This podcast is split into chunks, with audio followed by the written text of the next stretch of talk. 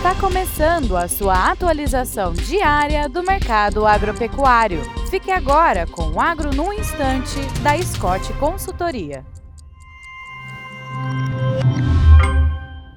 Olá, eu sou Ana Paula Oliveira, médica veterinária, zootecnista e analista de mercado da Scott Consultoria, e hoje estou aqui para mais um Agro no Instante. Bom, no mercado atacadista de carne com osso, as expectativas eram de melhora é, em relação ao consumo de carne bovina em função das festividades do final do ano. Mas, durante essa semana, as expectativas não foram atingidas, e com isso, as cotações das carcaças casadas de bovinos castrados e de bovinos inteiros sofreram quedas. Para o bovino castrado, a queda foi de 1,6% e para bovinos inteiros de 3%. Então, elas estão precificadas em R$ 15,90 o quilo para carcaça casada de bovinos castrados e a carcaça de bovinos inteiros ao em torno de R$ 14,79 o quilo. Em relação às outras proteínas, houve um aumento de 70 centavos no quilo para carcaça especial suína, ou seja, um aumento de 6,7%, sendo negociada então a R$ 11,20 o quilo. Já a cotação do frango médio, houve uma queda também de 10 centavos o quilo, ou seja, uma retração de 1,4% no preço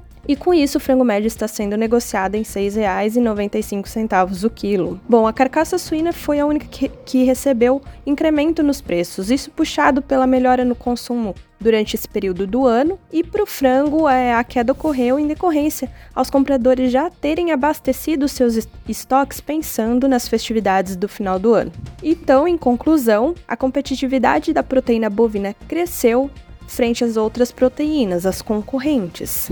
Com isso, desejo a todos bons negócios e até mais.